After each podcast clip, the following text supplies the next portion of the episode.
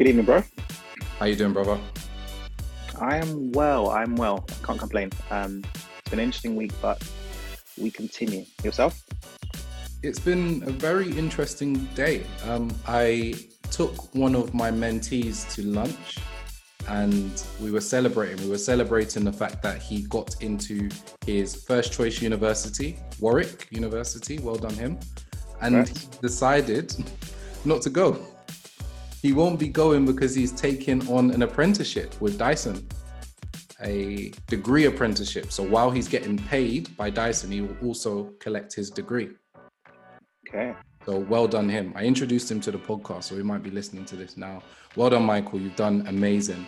One other point that I would like to mention about him and his generation is that I truly believe this is no joke. I truly believe that the Gen Z population are here to save us. I, no, I, I, I really think they're here to save us. They are so sensible, so intelligent, so conscious that it really does make me think, what have we been doing? What have us millennials been doing? Because these guys have got a different level of drive. He's got about three or four different side hustle ideas on his mind. He's building, and yeah, it's amazing to see, and it's really encouraging, and it's a reminder that I've got to step my game up because this guy might overlap me.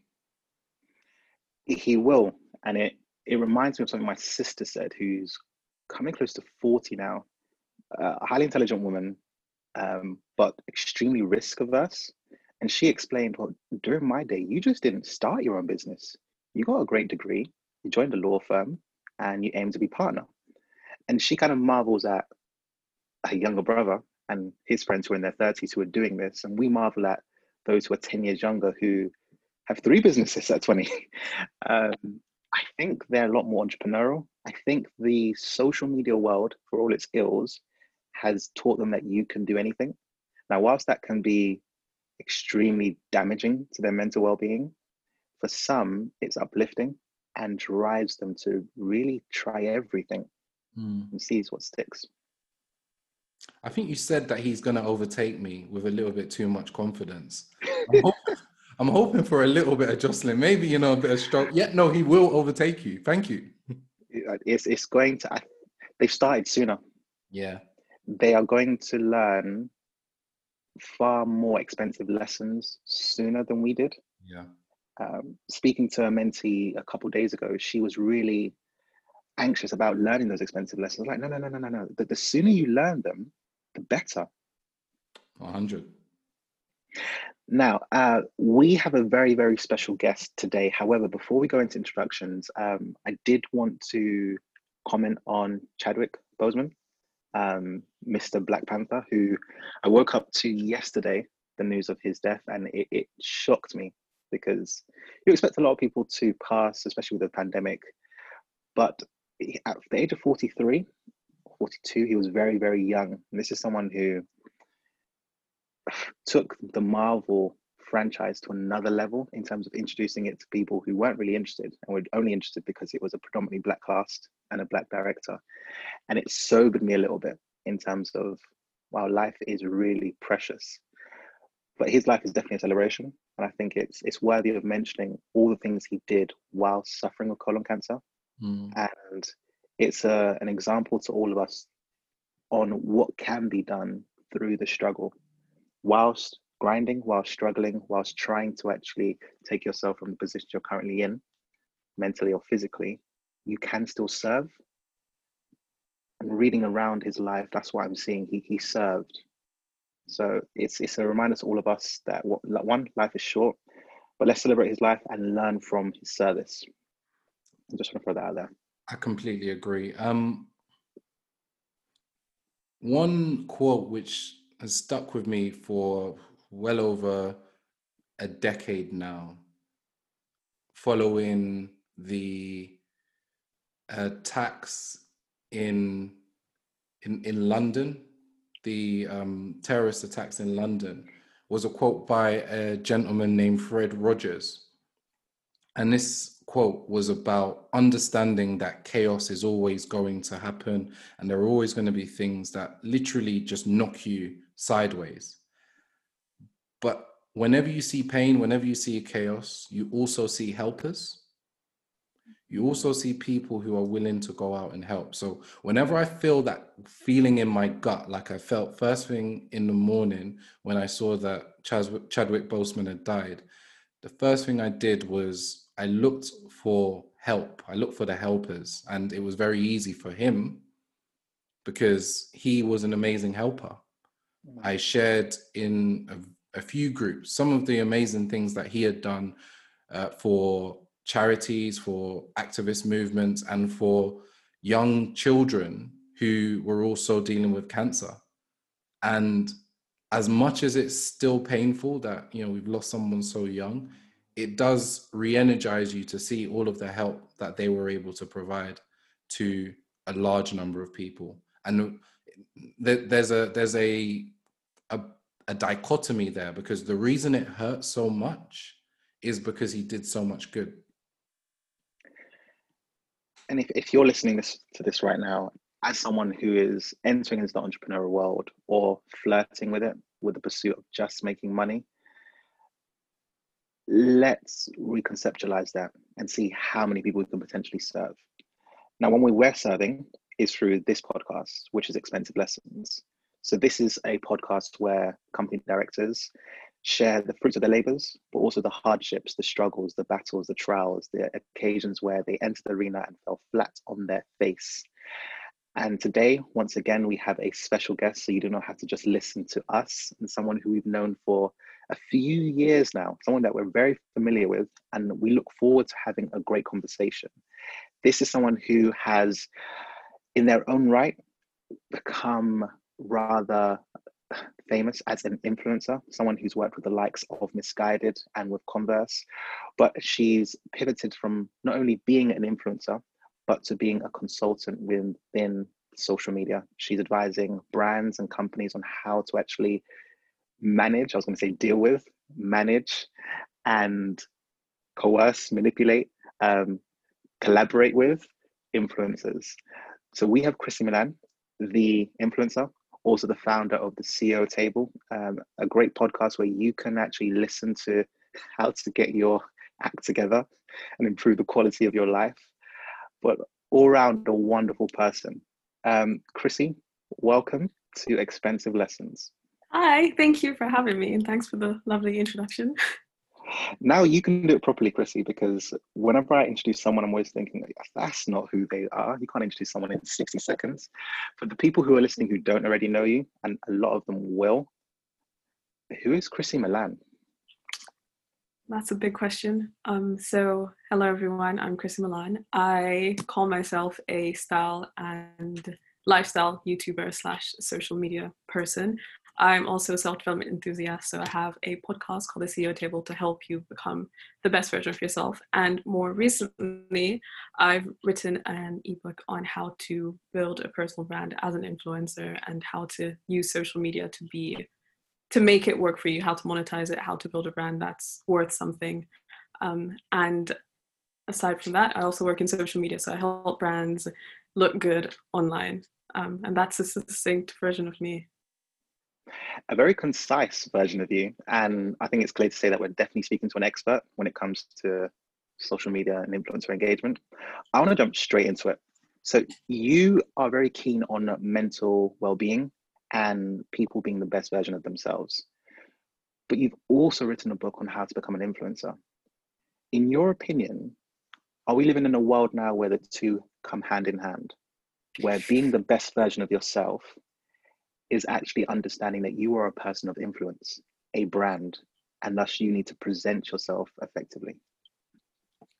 100%. I think that my love for self development started after I've sort of built a brand. And I think while building something, you can spend so much time kind of just going after the goalposts that seem most important. That that may be like followers or brand deals or um, you know growing and being more successful. But on top of that, if you don't look after yourself, then that version of yourself won't flourish. And then after a while, going from building that brand and realizing that if I don't take care of myself, I can't build that great thing. So when they kind of came together, creating this podcast where I speak about all these important things kind of helped me become better at building myself as a business. Mm.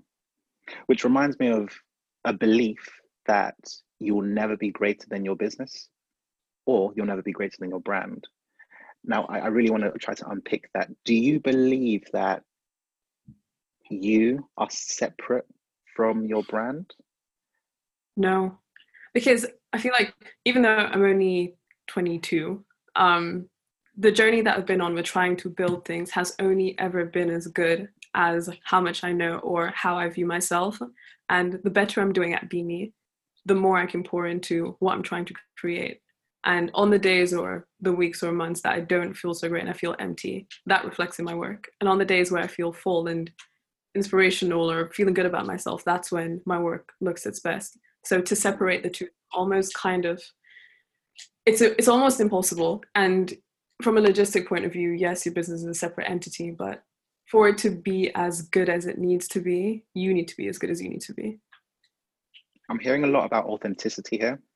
I'm hearing a lot about you being who you are and fueling you. Uh, how do you fuel you, Chrissy? Oh, that's a good question.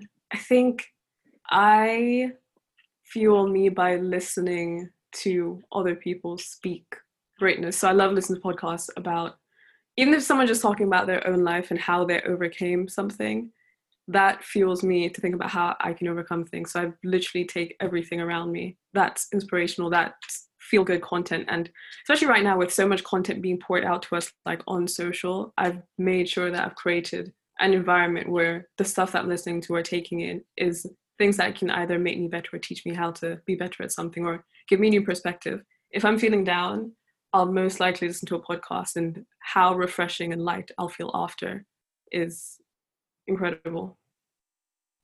The great thing is that you're wise enough to know how to remedy that feeling of being down.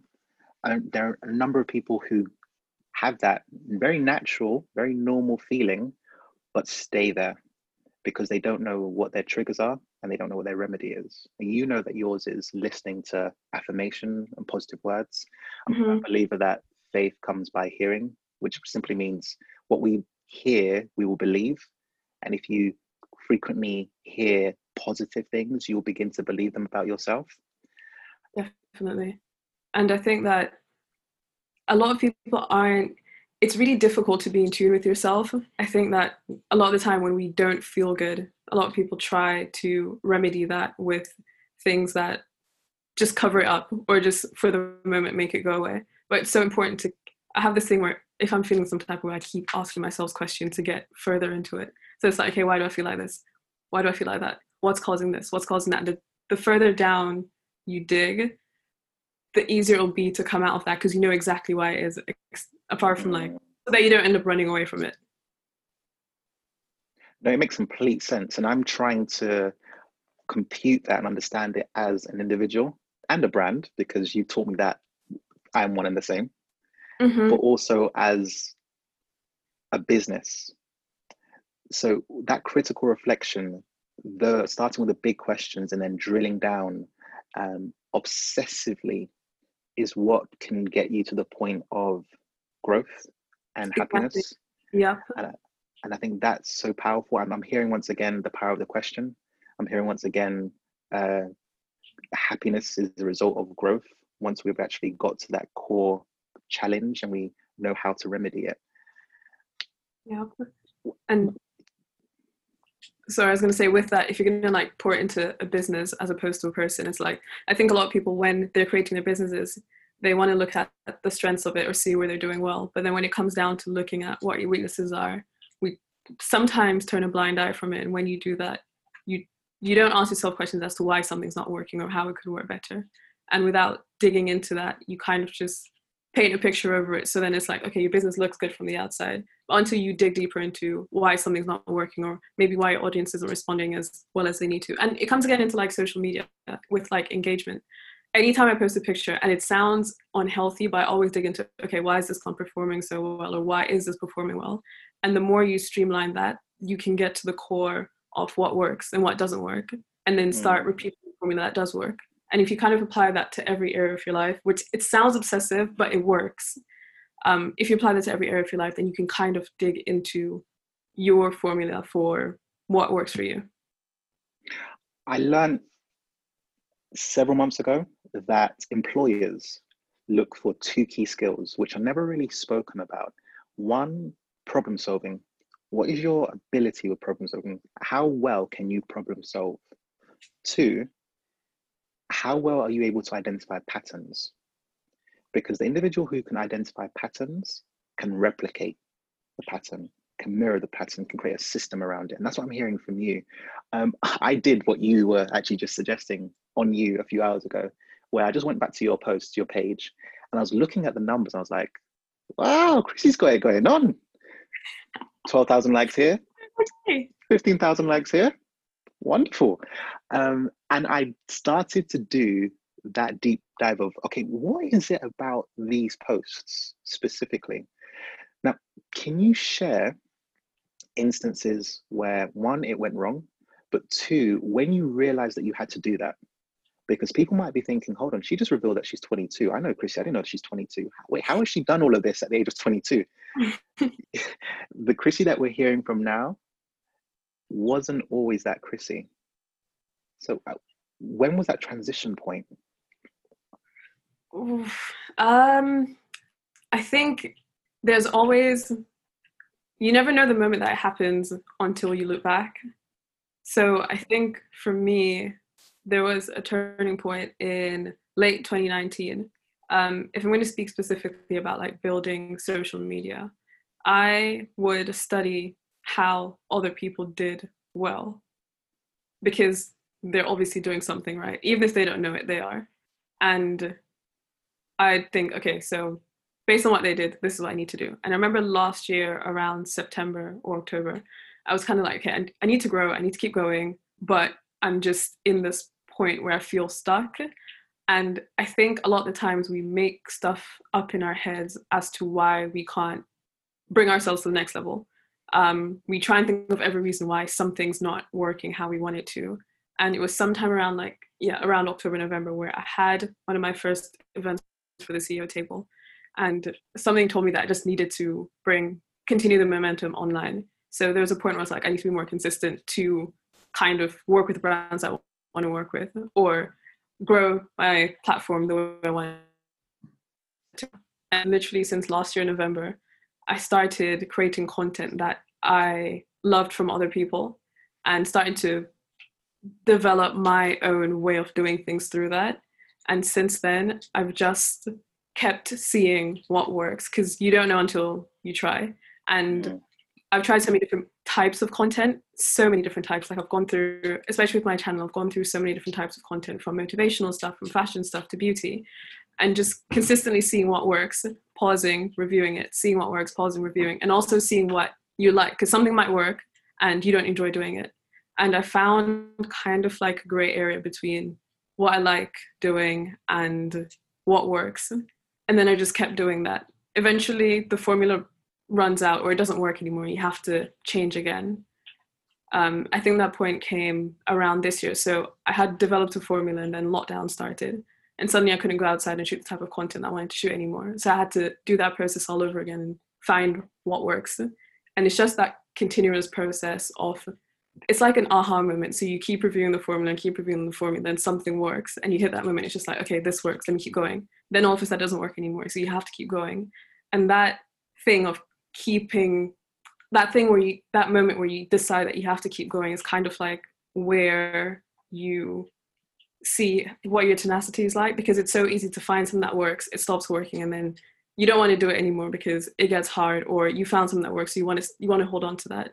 But being able to just say okay no i need to keep going or to keep moving is that thing that kind of helped me build to where it, i am now. I hope that makes sense. It does and to one or two of our listeners, um, we love you, but this is why it's not currently working for you because success leaves clues. And what we're hearing from Chrissy is uh, a diligent pursuit of A B testing, constantly refining the process and understanding that there are trends and pivoting. Um, Abby. So I'm I'm a serial podcast listener. So I listen to podcasts and then when I'm really engaged in a podcast, I start drumming up imaginary conversations with the podcast hosts, like having full blown conversations and they can't hear me. And I really enjoy it. But I am very lucky that I can actually interject in this. I, I was very comfortable sitting back, but listening to you, Chrissy, just speak, there was so much that stuck with me. Um, you mentioned that there was one point that you did like motivational content, but the, the thing that resonated with me about when you just spoke was that I think a lot of what you said is almost the antidote to what I would refer to as toxic motivation.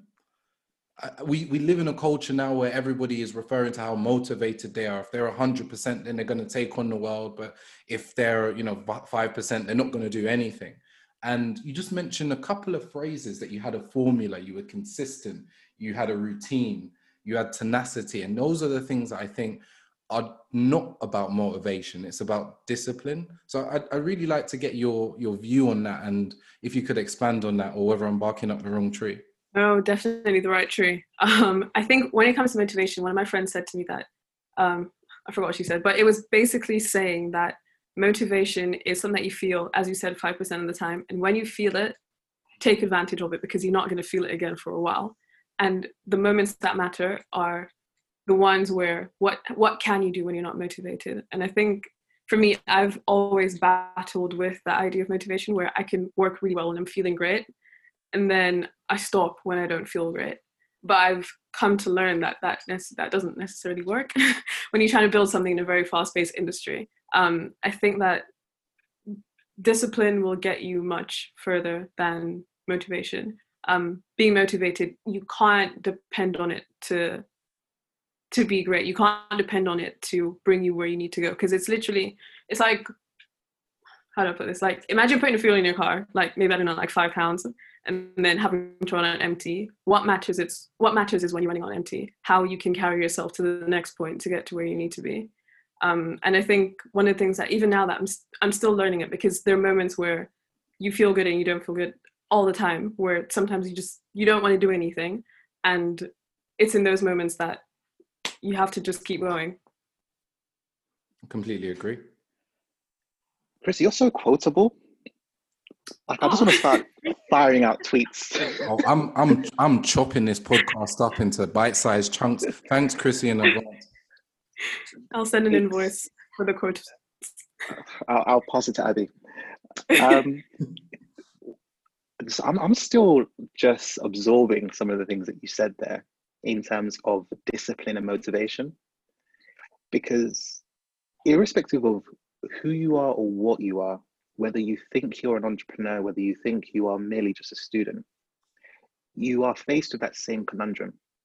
And we all need to learn, as you just stated, that discipline wins. Motivation, will is very feeble and ephemeral. It doesn't last long. But discipline, cultivating that characteristic and that habit of doing it anyway when it doesn't feel comfortable is what will see you succeed. Now, we, we've spoken quite a bit about you as an individual, and a lot of the ideas pivot towards someone who is a founder, someone who is an entrepreneur, and we will go back there. However, there are people listening right now who are thinking, okay, I've just started this business and I want to work with Chrissy. Um, but I'm sending messages to Chrissy and a hundred other people like Chrissy, and I'm getting no responses right now. They are airing me. Um, can you explain to them why you're airing them right now? And how it's um, not personal. oh gosh, there's such there's like a whole host of reasons. The first thing I want to say, which is most important to the founder, most relevant, is that you have to make your business look like um kind of make it seem like me working for you is a benefit to me because at the end of the day i think when it comes to these sort of businesses it's almost transactional where everyone wants something out of it. You want to promote a business so you can associate yourself with it. That's the reason why you introduced me with say converse from Missguided because they've created brands where people want to associate themselves with it. Mm. if you can build a brand image online that makes me think oh they look cool. I want to work with them or i want to be known with them then i'm most likely to respond. Um, that's probably one reason. So maybe your brand doesn't look like it aligns with me, or it doesn't make me want to be aligned with it. Um, so make it look nice. then I'd say a second reason might be your product just isn't aligned with anything that I do. I think a lot of the time people just look at influencers with followers and think, oh, let, let me just ask them to promote it, but you haven't actually thought, how seamless is this alignment going to be? I want to promote products that I don't necessarily have to force my audience to buy or force them to interact with a post. It has to be something that they already like, which means that they're going to interact anyways. Um, so that's two. Then there is what other reason would I not respond? Oh, um, I think I said this on our the masterclass that you guys did, how that some business the way they approach you makes it not seem like they might just approach you and be like promo question mark. Or they don't make it seem like like in i always think that if i was if i had a business where i was working with influencers i'd make them want to feel like they're part of a special group. Like you you're you're really important to have to make me want to work with you. And i think that tone of voice is so important. Like make them feel like they were selected to do this. Make them feel special. Yeah just just to add to that i've got a lot of female friends that have done online dating and one of the common complaints that they have with online dating is that there's just no creativity from the guys contacting them. They just contact them go, sup, or hi, hey. Yo. Hi, face emoji. Yeah, you free tonight? Um, so the, the, the comment I'll say to founders is don't be the Instagram equivalent of the Tinder bro saying sup. Have some creativity, wine and dine them, add some style, show that you're actually interested in them rather yeah. than you're just sending out a blanket message to a hundred people and seeing, you know, seeing what luck you get back. Mm. I want to dig a little bit deeper into that um, because Chrissy Milan at a time was one of many influencers that we worked with. And then gradually Chrissy Milan became Chrissy one of the very few influencers that we actually speak to who isn't. Sure. Can I say that? It's too late. Let's, let's keep it in the recording. um, Chrissy, let's let's let's be real. Let's really dig deep. What was your experience like with LVH? Um, doing this not as a plug for LVH, but mm-hmm. doing this as a case study, advantages, disadvantages of what to do, what not to do, what they did well, what they didn't do well, in terms of your experiences with LVH? Okay, let's go through the timeline and then pull it apart. So, the initial meeting. Do you guys remember the initial meeting? Chrissy, I, I wish I could say I do. I wish I could say I do too. Okay, let's go with what stood out. I remember you guys invited me to the office for a an interview. I think it was with Becca. Yes.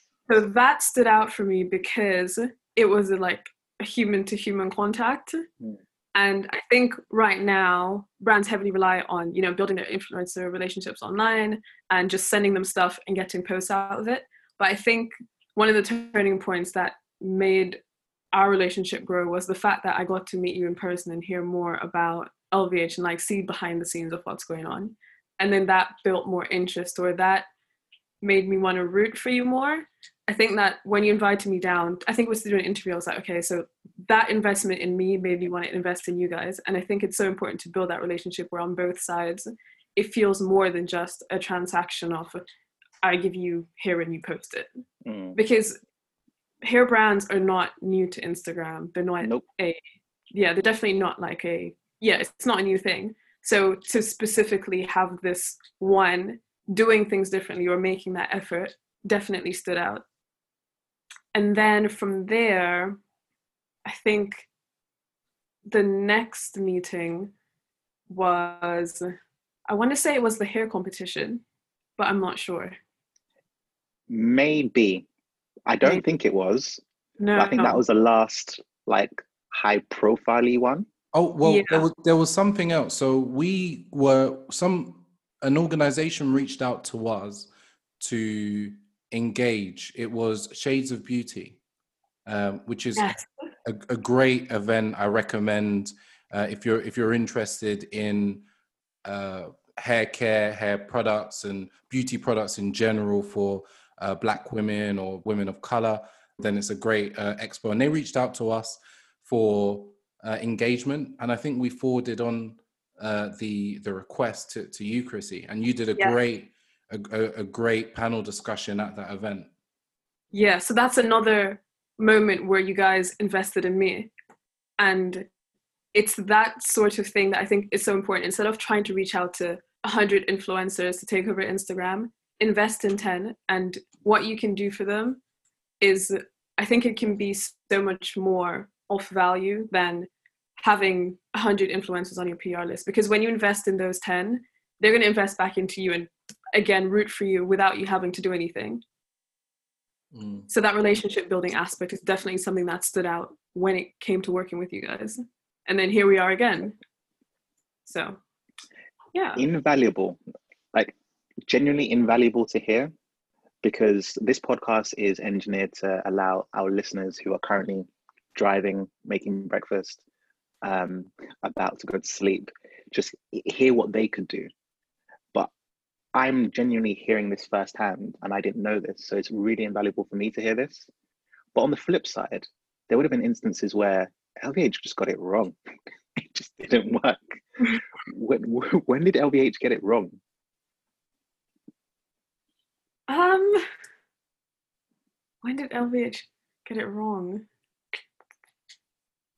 I'm not sure that's not like a softening answer that's not like a sugarcoating i'm generally not sure because i knew that from the beginning you guys were one of the brands that stood out to me especially for a hair brand that just handled things really well and i mean i can only know so much so you tell me when did lvh get it wrong That, that's a good question. I will give you one instance where I think LVH got it wrong. And it's quite recently. I think one of the things that we've noticed over the last six months or so is an increased consciousness, especially amongst Black women, about their position in society, their position in the world. And we will always see ourselves as advocates and supporters, knowing that as Black men, we don't we don't experience the full whammy of what it's like to be a double minority. And in some instances, there was one particular instance where we posted an image with a specific caption, and the caption just didn't bang.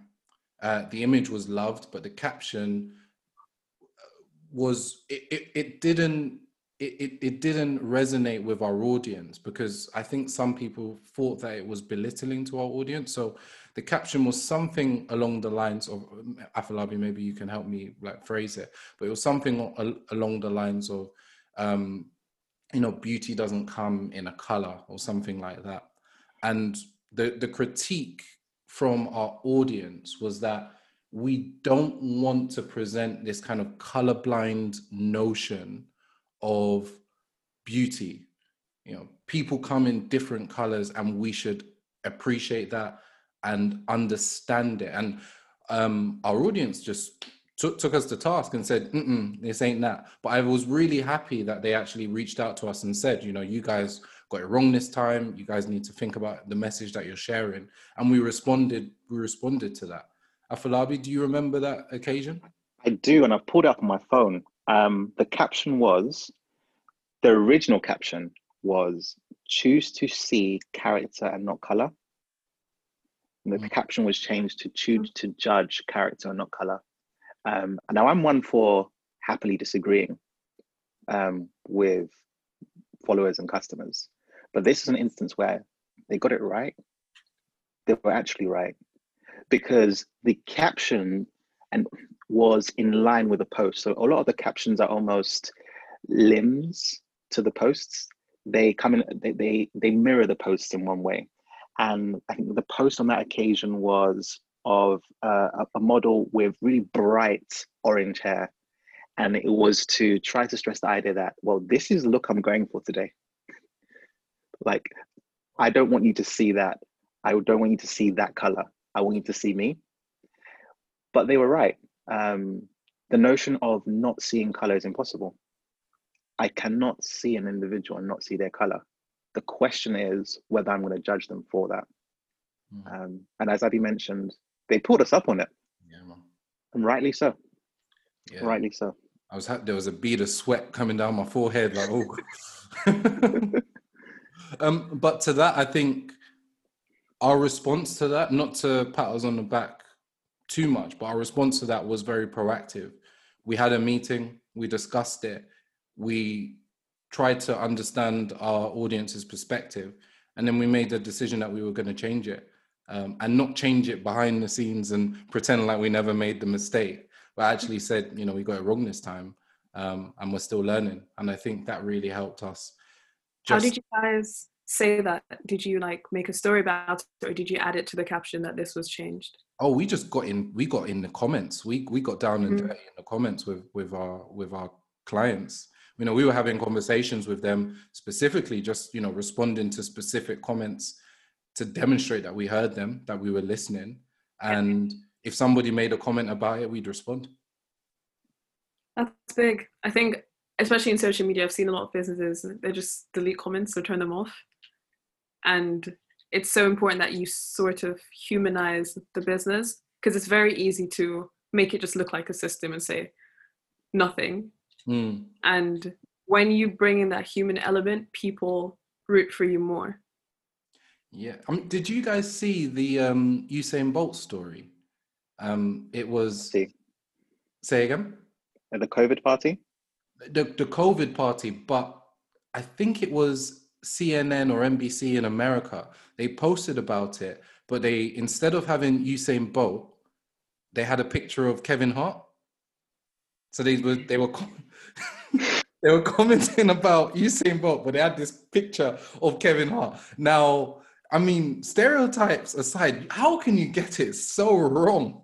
Um, yeah. And what what I didn't respect about that situation was the fact that the company just said, "Oh, it was a computer glitch," and um, I, my response to that is just cool story. We don't believe you. I don't know. I've seen too many people. I've seen it so many times, and at this point, I don't know if it's like a marketing ploy so people talk about it more. Maybe it is a computer glitch because it's so bizarre. Yeah. And uh, yeah, I don't, I don't know. How many stakeholders would have seen that though? That it was brought up by people reviewing it, saying this ain't right. I don't know. But all, all I'm saying is, I think sometimes companies will back away from sharing the hard truths and, you know, we messed up or are bad and I think, it, as you said, it humanizes you. That phrase, humanize your business, is one I need to write down mm. Because it's one which I believe, almost speaking as if I'm being interviewed here, it's one which I believe I tried to do from the very off. I tried to embody Maya Angelou's people forget what you look like, but never forget the way you made them feel into a company into a faceless company run by a young black male selling to predominantly young black females. And that was all I had because it was faceless. However, now that I realize that people want that human touch more, we have to potentially become less faceless.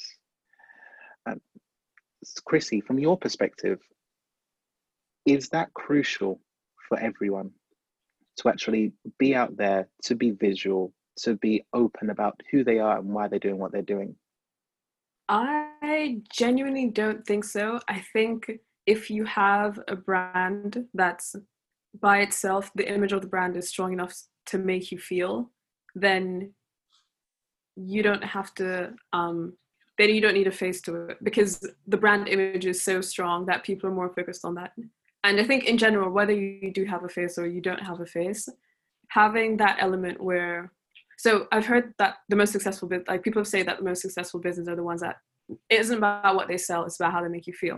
So if you look at businesses like apple um, they sell phones which isn't a new thing but it's how the brand makes you feel tesla there's an there's something special that you feel something special with owning a tesla Mm. And it goes back to, of course, people might they may or may not be buying it because of Elon Musk, but again, having that product, how the feeling is attached to it is what matters the most.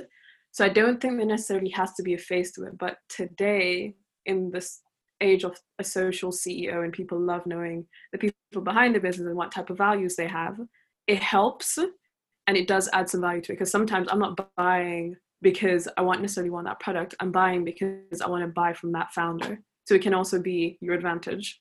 Mm. You mentioned previously that with the whole um, Usain Bolt and Kevin Hart fiasco, that may have been on purpose and not a glitch. Um, tell us more. You have insight into behind the scenes when it comes to uh, marketing and social media engagement. What kind of backhanded, dubious things actually sometimes occur, which we will see as, oh, that was just a mistake or random, but it's extremely intentional? And what could we potentially learn from it? I mean, in my very short years of living, I don't think I've I don't think I'm yet to see anything so cunning that someone would do something like that on purpose. But I'm not I wouldn't say that it, it doesn't happen somewhere, but I have no experience of it yet. Got it. Yeah, I'm not Got there it. yet. No, that's fair. Because I, I was just thinking, I, I do want to continue to get your take on how companies can effectively work with influencers. But I'm, I'm really interested in those instances where companies themselves are doing things just to gain likes, doing things just to be seen. Now, with a, a new company, someone who's actually approaching an influencer like yourself, you almost share the things that they shouldn't do. Um, can you share instances where, you know what, the company itself may not have been the best fit, but their approach was brilliant. Their approach actually made you think, okay, wow, they're different. Yes, Glossier is a really good one. Mm. Okay, so I think the brand of Glossier is very, they have what you call a cult brand. So people that follow them are very much in tune with them. Like you don't just buy Glossier makeup. If they have a hoodie that says Glossier on it, you're wearing it. If they have a water bottle that says Glossier on it, you're drinking from it. I don't know how they've done that, but they've managed to create this cult like brand where being a part of it is cool. And I think when I started working with them, I hadn't used their products before, but knowing that they had that image, I was just like, oh my gosh, this is like the most amazing thing ever. And then when they um, initially approached me, as again, I just said that that human contact is so relevant because when I just started working with them, it wasn't just a, hey girl, you should wear a lip gloss. It was a brunch in London with their social team. And then getting to know their social team made me more inclined to work with them because I was so invested in the behind the scenes of the business. And of course, their products are great, but just that, like, that first, that brand image that they had, and then that inhuman contact made me vouch for the brand so much more um, I think again when it goes back to like what I'm saying about what do brands get right, that image that you have online can make it so much better. And I think when people pick influencers to work with, it's so easy to want to get the people with like the most amount of followers. But if you look at the type of people that are already shopping your products or already vouching for you, if you let them be your ambassadors and let them rave about you online without having to do anything, then the word will spread and people start to be more invested in that idea of like, if all these people love this brand, then surely I should love it too, without even thinking about it. There was a lot of value in what you just said, so many gems. And the one that stands out to me the most is the fact that Glossier took you for a brunch in London. And I'm going to try and pull that apart into a couple of different things. I think the first thing is that they wanted that face to face engagement that you mentioned, which is mm-hmm. different. I, I think people sometimes you forget that influencers are people and yeah. in, if i'm going to ride for your company i need to know you know who's behind the scenes what you guys actually stand for. So having that face-to-face content to contact is really important. The second thing about that is brunch which is and i'm i'm not i'm not gonna i'm not gonna dwell on brunch too long but we're millennials and we like brunch. We like coffee dates we like brunch dates we actually like yeah. a motive and when you're actually giving people actually an opportunity to, especially in this day and age where everything is so virtual, get out of the house and do something different, have an experience, then it can actually make you people can resonate with your brand because you're giving them a, a motive, something to do. Mm-hmm. And then it makes you feel special. Yes, absolutely. and and that last thing around being special even is now we've got something that is content or instagrammable yeah now i've actually got something that okay i can meet with glossier maybe i'm not tweeting or uh, sharing a post about my meeting but maybe i share a post of my am- amazing brunch meal Yeah. etc and the thing about creators and creatives is they're always looking for outlets to demonstrate their creativity so if you're sharing giving them an opportunity to be inspired by anything at all, then once again, I think that can resonate. Do you guys know that cafe in central London? Um, I forgot the name of it. It was on Connaught Street, and it ha- it's like flowers everywhere. Yeah, the one there, the National Museum. Um, I cannot remember what it's called. I can't remember the name of it, but the founder, I think her name's Lois, she spoke about when she was initially starting up the coffee shop. So yeah, the cafe. And she was saying how one of the key points that she mentioned to her investors was that it's an Instagrammable place, Hmm. which might seem like such a trivial point, but in a in an age where everything needs to be Instagrammable, she said the reason why the cafe has done so well is because she's made it look Instagrammable Hmm. and it's to the point where even the people aren't coming inside they're sharing it and that element of sharing it made it get more popular and more popular so it's like if you're going to create a business the more instagrammable it looks the more people are going to the more people are going to ride the wave the more people are going to want to share it even if you don't pay them to I'm, I'm going to embarrass myself. Is it St. Amy's? that's the one yeah that's it that's it yeah. Check it out. It's A Y M E S. Saint A M Y. What is it? Sorry, I, messed it up again. Uh, A Y. a-y-m-e-s Check it out Yeah. online. Yeah, it's a really beautiful space. You- You're saying a few things which I think people need to go and dwell on. Um, one for me is Instagrammable, um, which will eventually become a word in the dictionary because it is a real thing. Um, everyone's after an experience. Mm-hmm. People are picking restaurants purely based on whether it's Instagrammable or not. not the reviews on Trustpilot or the what's in the menu. Um, how do I know? I was at one of them recently. It's the world that Which we one? live in. Uh, it's called Zen Lounge in Purley, uh, South London. Um, go there, people. Um, I actually intend to go there again next month. Zen Lounge, it's beautiful, beautiful. Um, here's a free plug for Zen Lounge you have worked with several different companies um, and, and you know okay what's good and what's bad you are fully aware of where instagram is going because you've invested a great deal of time in it you've reviewed what works and what doesn't but along came tiktok Oh, now a few years ago along came periscope and i haven't heard anyone speak about periscope for a long time um, Mhm. and I thought, oh, cool, here, Periscope's taken a bit of market share. But then Periscope kind of disappeared. I'm sure they're still functioning out there, um, but it's not spoken about. Snapchat did its job, Instagram with their stories did their job. TikTok have come along and they've changed the game. As an influencer first, how has TikTok changed things for you? I think TikTok's made me realize that I'm not the cool and hip person on social media anymore. The, the 16 to 18 year olds are because ah, that it's a hard place. And do you know? It's like it's so authentic and real looking and it looks so messy, but the effort that goes into a TikTok and how creative they manage to be in five seconds, I give them all the credit because I yeah it I feel now it makes it look easy to put together a nice aesthetically pleasing picture because TikToks are just every time I'm on there I'm impressed. Um I think where it's going, I think now that it started to I think it's changed the way influencers are seen. I think Instagram it's I don't think TikTok's taking over because of how different it is to Instagram. I think Instagram's a place where everything's aesthetically pleasing. You follow the type of brands and influencers that you want to know more about. That's where you invest in them. On TikTok, it is purely for entertainment purposes. I think that influencers aren't necessarily seen the same as I'm not invested in what products they're using or what skincare routine they're doing. I'm invested in how much they can make me laugh. And it started to bring back that el- element of being real to social media as opposed to looking the best. Hmm. I think that's Now a, a that- great. Sorry, continue.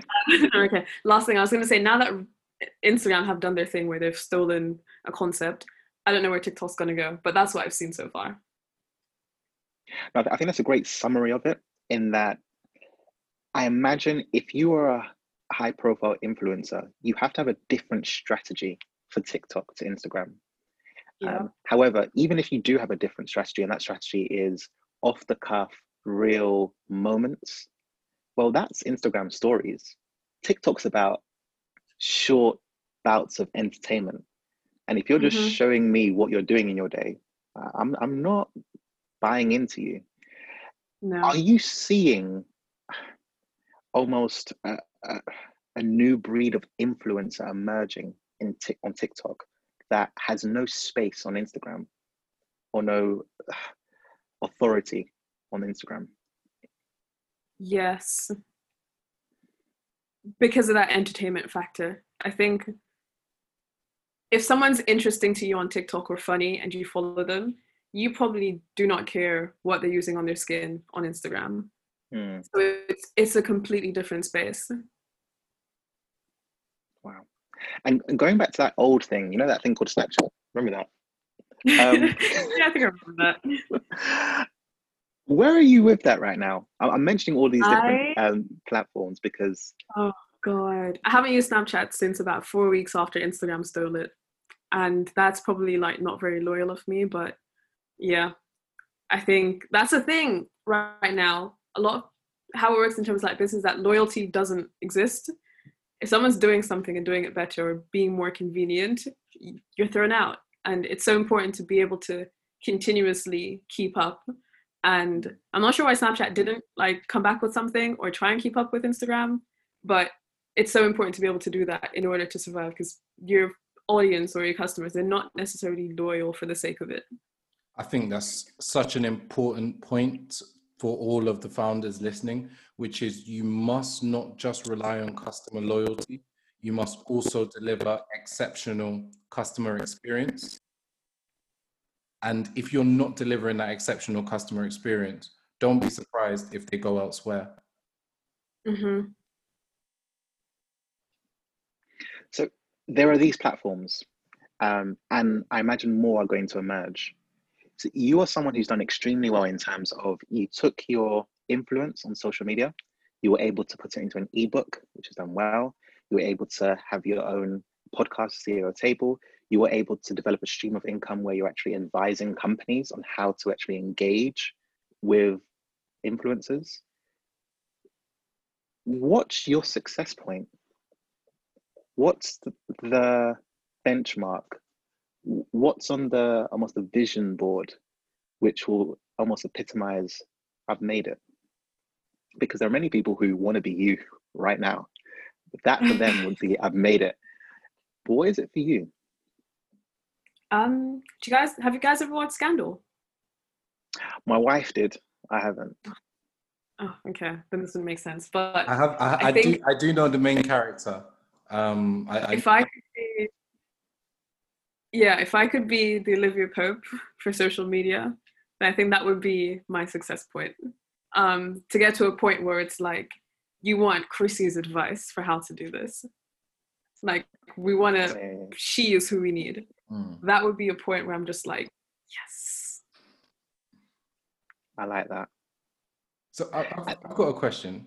Um, so we we we met you about three years ago now, Chrissy, and when yeah we when we first spoke, I remember hearing that you'd decided not to go to university, and you were looking at. I think you got into university, but you decided that you weren't going to go, and that you were looking at alternative routes.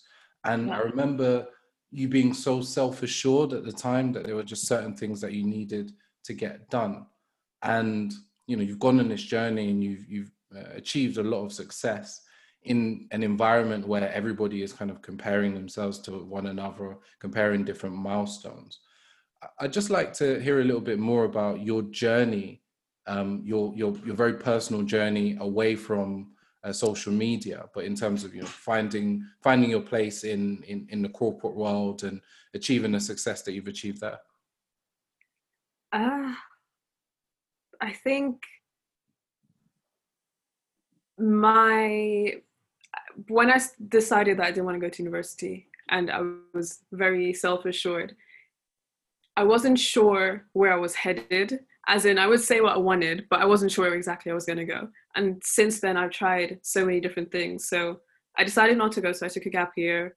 Um, I started the curly hair company. I don't know if you guys remember. I do. I do. We'll speak about that soon. The then I did an apprenticeship for about three months. Um, the year after that, then I went to university for about six months and I hated it and I left again. Then I started working in social media last year, and that's kind of where I found my place. I think that even though I didn't know where I was going, I knew what I eventually wanted. And I think it was so important for me to just see what I could do without anything, without knowing exactly what to just to see what I could do on my own. And it's been a difficult journey because it takes a lot of time and patience because you know deciding i didn't want to go the plan could have been in six months i want to be like the biggest influencer on the planet or you know do all these types of things and i had to be so patient with understanding myself and what i wanted and again testing things seeing if it worked and then going back to the drawing board and testing it again and seeing what worked and I've only really felt stable in that decision to not go to university in 2019. So it took two and a half years before it was like, okay, now it makes sense. And up until that point, I was literally just testing and testing and testing and pushing and pushing and pushing to make sure that what I wanted could come into fruition. And now that I look back, it's one of the best decisions that I made for myself. But it could have easily been met with a year of trying things and just going back to university to feel like um, to feel like I'm in a bubble of safety. And that's what I did. I went to university in at the start of 2019 because I felt so like, is it all this testing working? Is it for, is it actually going to pay off? And I went, when I went and realized that this isn't where I needed to be, I went back to testing again. And that journey of going in circles and circles and circles and not knowing if what I want is going to work, but just having that belief and that tenacity to keep trying is kind of the only reason why I'm able to talk about it now with you guys. Well, I, I think that's really powerful just because so many people are under pressure to have a career path that is a straight line, but nobody does. Everybody's career path is typically a big zigzag. And the key takeaway from for, for me was just the fact that you didn't necessarily know what the end goal was, but you knew what strength you wanted to improve. You said, This is an area that I want to increase my ability in. This is another area I want to increase my capacity in. And eventually, when you get to the end of that short period, you actually realize, wow, I've actually created a whole person. And this person is somebody who. Exactly. Exactly. So, no, it's, it's really encouraging. It is. And, I, I've got to thank you for being open and being vulnerable. Um, and I think this is the part where we are going to be a little bit more vulnerable in that I know what it's like with the salon to start something that didn't work, to pour everything into something that didn't work, to firmly believe that it was God ordained, and to lose more money than I could ever have imagined in something and it fall flat. Um, and I remember the curly hair company. I remember the branding. I remember the box. I remember thinking, I want LVH in that. um, can you share what the curly hair company was, is, Sure. and what happened? Okay, so the Curly Hair Company was a natural hair box for women girls who didn't know how to reach their hair goals. Um, at the time, I realized that loads of people wanted long, healthy, natural hair, but didn't know how to get there. So I thought, let me do this thing where I create personalized boxes. They tell me their hair goals, and I'll teach them how to use each product and send them the products that they need. Um, so I started that at the beginning of 2017, and within in the first three months we had about like five to ten orders, and then between three months in to about six months in, so April to June, it blew up. I made a YouTube video about it, which got um, probably up to maybe like I want to say 200,000 views, and then every day we probably have about 100 orders in um, per day. So it blew up at a, a rate that I literally could not handle in any capacity. And I remember like just looking at my phone and every day there'd be notifications coming in order, order, order, order, order. And with that, so everyone would personalize how they wanted their order to be. So they'd say, um, I have this type of hair and I want these type of hair goals, or they'd write a long paragraph about their hair journey. Now, at the time when I made this, I didn't know where it was going to go. Again, I just decided that I want to go to university. So I was like, let me test this idea. When it blew up, I realized the error that I made in making a very, very personalized product. Because a personalized product to that extent was not scalable in any format. So, with all these different orders, I was trying to like write these different hair routines for each one of them. And it was almost impossible. I remember one night I was up literally for 24 hours trying to like get everything done. And at the time I was, how old was I? I want to say I was 18, 19, like 18 going 19. So I was still, that was my first like ever try like running a business. And I was just like, this was fun. I'm going to finish these orders, but natural hair is not even like an industry that I want to be in like that. But it was a good run to see how things would go. And that's where that ended. Wow. Wow, in so many instances, in that I think I remember that video. I remember from my perspective as a potential customer wanting LVH cards in those boxes Yes. I remember thinking, how can I? I may have even mentioned this to you. How can I get LVH cards in this? This is an amazing idea. Um, other people must think it's an amazing idea. And hearing you speak about the number of the volume of orders that you were getting, and then trying to place myself in your shoes, I know what it's like to be overwhelmed, but I didn't have as many variants as you did. Your variants were infinite because it was 100% personalized Yep. There are so many valuable lessons from what you've done.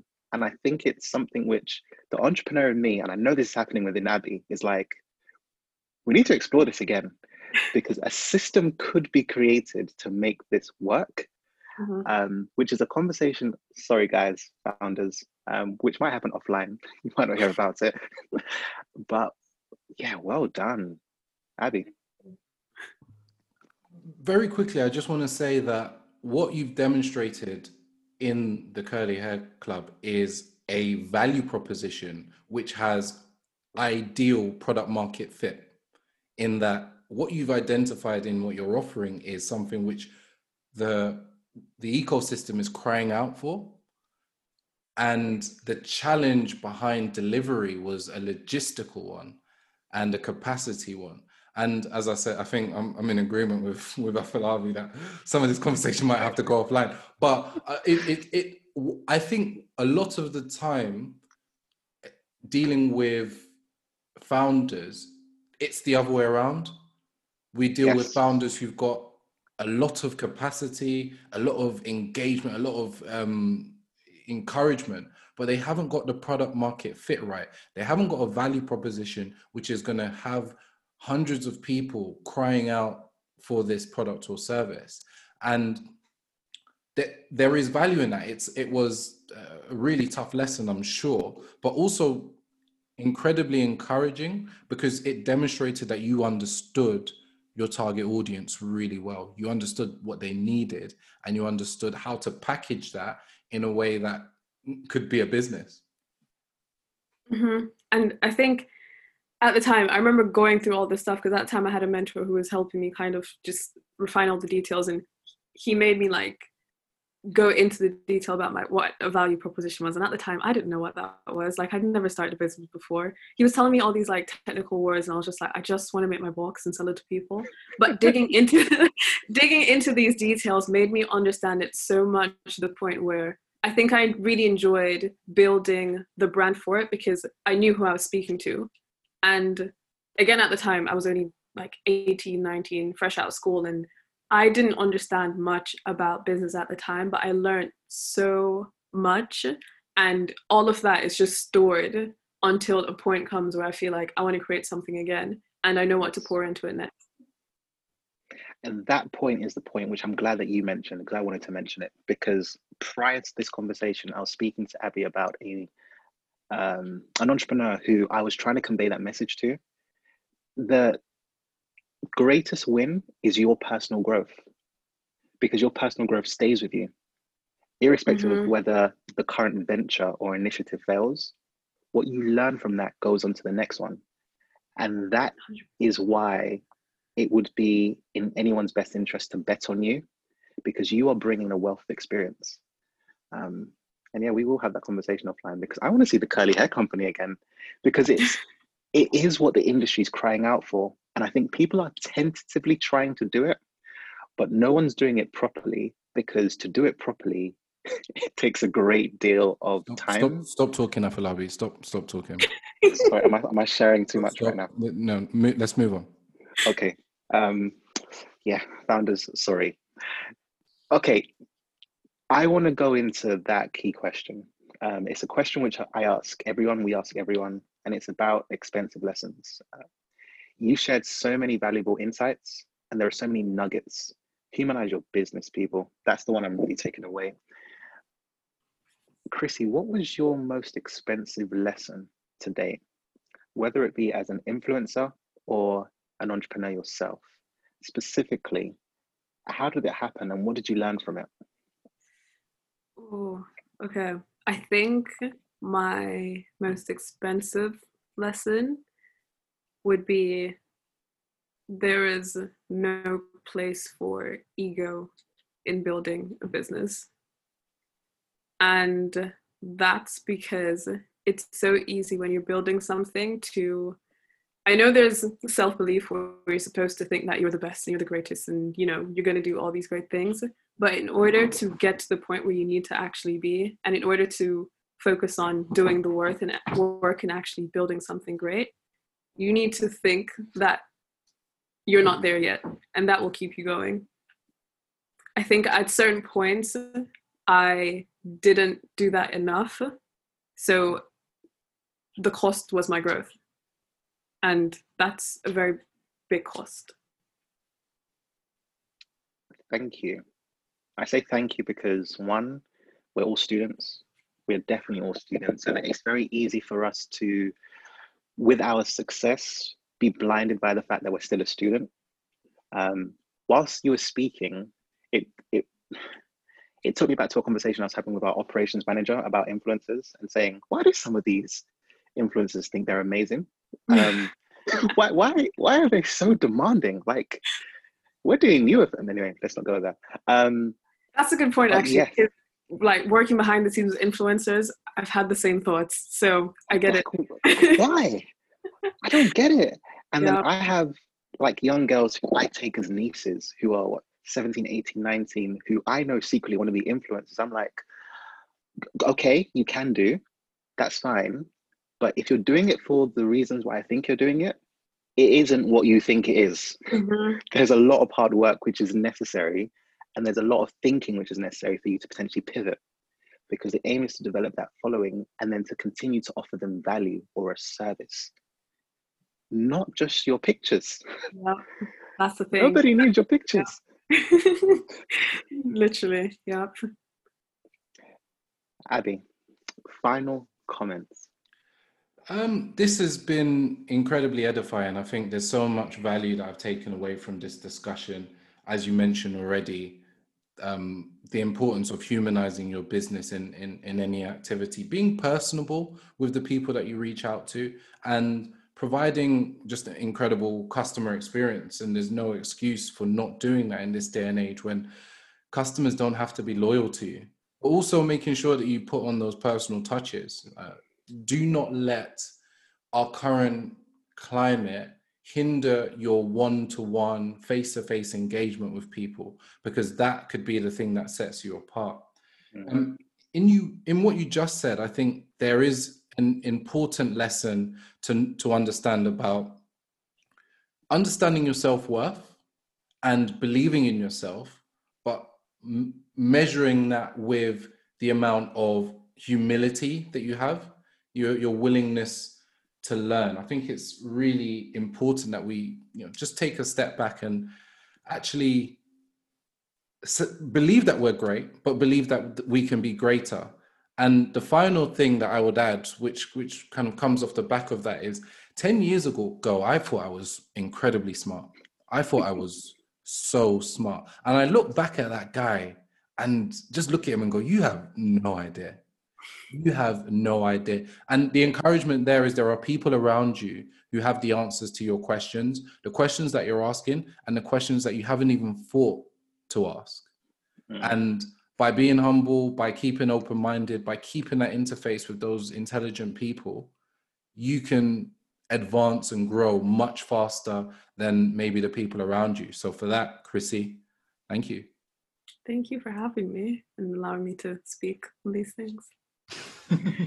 Chrissy, you, you know we enjoy this. So, we're going to look forward to the next time. Um, we are going to bombard you and we're going to come on the CEO table and we're going to have you on again because I think there's some exciting things that we could do. Um, we've listened, founders, and I think Abby's mentioned that coining. So I think I'm going to start using it as well and calling our listeners founders. I like it. Founders, we've listened and we've heard that you want to hear more about our story. I thought we'd shared quite a bit, but maybe we haven't. And I think the truth is there are expensive lessons that we haven't revealed because they're far too painful. And I would like Chrissy to be involved when we actually open the can on some of our most expensive lessons, which literally made me feel ill and kept me in bed for a couple weeks. Can Can I say one more thing?